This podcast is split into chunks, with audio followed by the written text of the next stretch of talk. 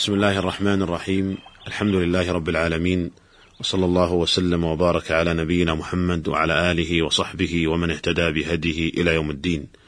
ايها الاخوه المستمعون السلام عليكم ورحمه الله وبركاته. تكلمنا في الحلقة السابقه والتي قبلها عن اهميه الصلاه ومنزلتها في دين الاسلام والحكمه من مشروعيتها. وننتقل في هذه الحلقة للحديث عن بعض احكام الصلاه. فنقول يشترط لوجوب الصلاة على الإنسان الإسلام والعقل والبلوغ فلا تجب الصلاة على غير المسلم ولا تصح منه لو صلى حال كفره لأن الصلاة عبادة تحتاج إلى نية والنية لا تصح من الكافر بل لا بد لصحة النية من الكافر أن يصحح الأصل ويعتنق الإسلام. ولكن الكافر محاسب على تركها لقول الله تعالى عن المجرمين ما سلككم في سقر قالوا لم نك من المصلين ولم نك نطعم المسكين وكنا نخوض مع الخائضين وكنا نكذب بيوم الدين حتى أتانا اليقين. وهذه الآيات صريحة الدلالة في أن الكفار محاسبون على ترك الصلاة فإنهم قالوا لم نك من المصلين ثم قالوا بعد ذلك وكنا نكذب بيوم الدين وهذا يدل على أنهم كفار لأن التكذيب بيوم الدين كفر. ولا تجب الصلاة على المجنون بإجماع المسلمين إلا إن أفاق في وقت الصلاة. ولا تجب الصلاة على غير البالغ لأنه مرفوع عنه القلم. لقول النبي صلى الله عليه وسلم رفع القلم عن ثلاثة وذكر منهم الصبي حتى يبلغ. ولكن يؤمر بها إذا بلغ سبع سنين أي إذا أتم سبع سنين ودخل في الثامنة. وليس المقصود إذا أتم ست سنين ودخل في السابعة. ولهذا يعبر بعض الفقهاء بقولهم يؤمر الصبي بالصلاة لتمام سبع سنين. والدليل لذلك قول النبي صلى الله عليه وسلم مروا أبناءكم بالصلاة لسبع واضربوهم عليها لعشر وفرقوا بينهم في المضاجع أخرجه أبو داود والترمذي وأحمد بسند صحيح. وأمر الصبي بالصلاة لسبع حتى يألف الصلاة ويعتادها. والصبي في هذه السن قابل للتعليم والتربية والتطويع. ولهذا نجد أن الصبي الذي كان يؤمر في هذه السن بالصلاة يكون لهذا الأمر والتعويد أثر كبير على محافظته على الصلاة طيلة عمره في الغالب. وإذا بلغ الصبي عشر سنين والمعنى كما سبق إذا أتم عشرا ودخل الحادية عشرة ولم يجدي معه أمره بالصلاة طيلة ثلاث سنوات فإن وليه مأمور بأن يغير معه أسلوب التربيه وذلك بأن يسلك معه مسلك الخشونة بأن يضربه على ترك الصلاة ضربا غير مبرح لأن هناك من البشر من لا ينفع معهم إلا هذا الأسلوب على أن الغالب أن الولي لا يحتاج للضرب إذا تعاهد هذا الصبي بأمره بالصلاة من حين بلوغه تمام سبع سنين.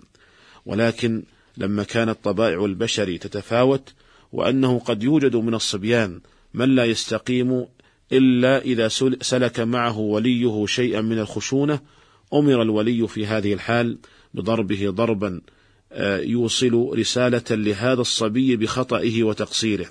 وليس المقصود بالضرب الإيلام ولكن المقصود به إيصال تلك الرسالة. والضرب غير المبرح قد يكون اسلوبا تربويا ناجعا ومفيدا لبعض الفئات من البشر.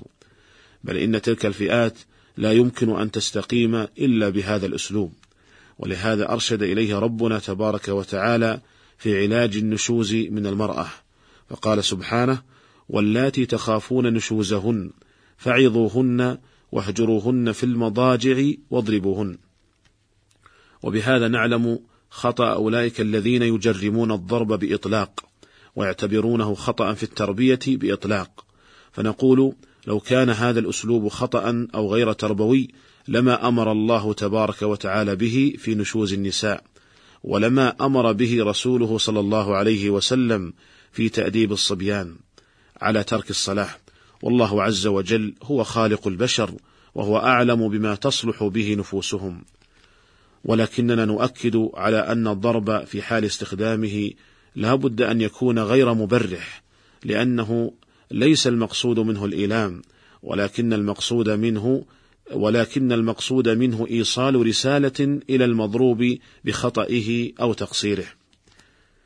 والصبي إذا صلى يثاب على تلك الصلاة مع كونه قد رفع عنه القلم وهذا من فضل الله تعالى وكرمه وإحسانه.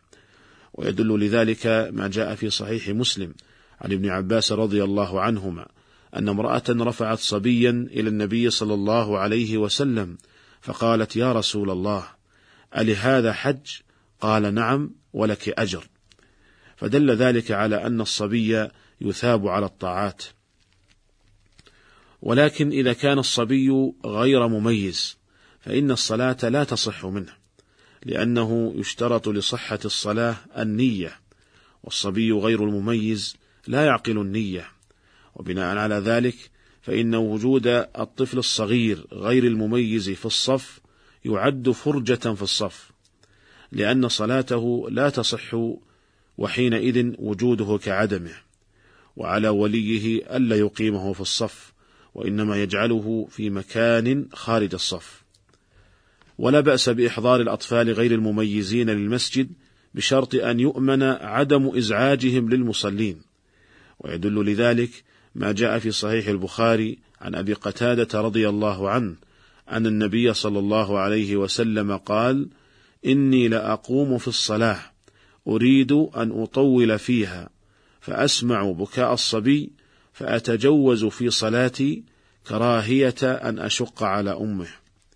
وهذا يدل على أن من الصحابة في عهد النبي صلى الله عليه وسلم من كان يحضر صبيانه للمسجد وقد أقرهم النبي صلى الله عليه وسلم على ذلك بل كان عليه الصلاة والسلام يخفف من الصلاة لأجل بكاء الصبي كراهية المشقة على أمه.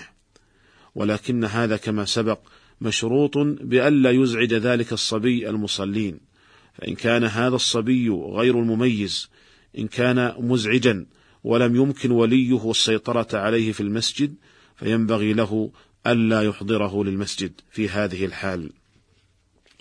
أيها الإخوة المستمعون، وتجب الصلاة على النائم بإجماع العلماء، والنائم وإن كان مرفوع عنه القلم حال نومه، إلا أنه يجب عليه المبادرة للصلاة حال استيقاظه في أي وقت، ولو كان وقت نهي، لقول النبي صلى الله عليه وسلم: من نام عن صلاة أو نسيها فليصلها إذا ذكرها. رواه مسلم. ولا يجوز تعمد النوم عن الصلاة حتى يخرج وقتها أو حتى تفوته الجماعة إن كان ممن تلزمه الجماعة. وعلى من أراد أن ينام أن يتخذ من الوسائل ما يعينه على الاستيقاظ لأداء الصلاة في وقتها. ولكن إن غلبه النوم بعد اتخاذ الوسائل المعينة فلا حرج عليه ويكون وقت الصلاة في حقه هو وقت استيقاظه. وقد جاء في صحيح مسلم عن أبي هريرة رضي الله عنه في قصة رجوع النبي صلى الله عليه وسلم من خيبر أن النبي صلى الله عليه وسلم سار ليله حتى إذا أدركه الكرى أي النوم نزل مع أصحابه للنوم وقال احفظوا علينا صلاتنا. وقال لبلال اكلأ لنا الليل. والمراد أنه أمر بلالا بأن يبقى لمراقبة الليل حتى يحين وقت الفجر فيوقظ رسول الله صلى الله عليه وسلم وأصحابه. فلما تقارب الفجر استند بلال إلى راحلته مواجه الفجر، فغلبت بلالا عيناه. وهو مستند إلى راحلته، فلم يستيقظ رسول الله صلى الله عليه وسلم ولا بلال ولا أحد من أصحابه حتى ضربتهم الشمس فلم يوقظهم إلا حر الشمس. فكان رسول الله صلى الله عليه وسلم أولهم استيقاظا ففزع عليه الصلاة والسلام فقال أي بلال؟ فقال بلال أخذ بنفس الذي أخذ بنفسك بأبي أنت وأمي يا رسول الله. فقال النبي صلى الله عليه وسلم ليأخذ كل رجل برأس راحلته فإن هذا منزل حضرنا فيه الشيطان. قال ففعلنا. ثم دعا بالماء فتوضأ وتوضأنا. ثم أمر بلالا فأذن. فصلى رسول الله صلى الله عليه وسلم ركعتين أي سنة الفجر. ثم صلى صلاة الغداة فصنع كما كان يصنع كل يوم. قال وركب رسول الله صلى الله عليه وسلم وركبنا معه. قال فجعل يهمس بعضنا إلى بعض ما كفارة ما صنعنا بتفريطنا في صلاتنا. فقال النبي صلى الله عليه وسلم أما لكم في أسوة. ثم قال عليه الصلاة والسلام أما إنه ليس في النوم تفريط وإنما التفريط على من لم يصلي الصلاة حتى يجيء وقت الصلاة الأخرى. أيها الإخوة المستمعون هذا النوم الذي حصل في هذه القصة كان بغير تفريط فإن النبي صلى الله عليه وسلم أمر بلالا بألا ينام حتى يوقظهم للصلاة ولكن بلالا رضي الله عنه غلبه النوم. ولهذا قال عليه الصلاة والسلام ليس في النوم تفريط أي كهذا النوم الذي حصل من النبي صلى الله عليه وسلم وأصحابه فإنهم غير مؤاخذين بتأخير الصلاة بسبب هذا النوم في هذه الحال. فالنوم الذي يغلب الإنسان بعد اتخاذ الوسائل المعينة على الاستيقاظ لا حرج على صاحبه وليس فيه تفريط ويكون وقت الصلاة في حقه هو وقت استيقاظه أما من تعمد أن ينام ولم يتخذ من الوسائل ما يعينه على الاستيقاظ فإن هذا يكون مفرطا وحينئذ يلحقه الإثم والحرج بتأخير الصلاة عن وقتها لأنه لم يتخذ من الوسائل ما يعينه على الاستيقاظ من النوم وأداء الصلاة في وقتها. أيها الإخوة المستمعون، نكتفي بهذا القدر في هذه الحلقة ونلتقي بكم على خير في الحلقة القادمة إن شاء الله تعالى والسلام عليكم ورحمة الله وبركاته.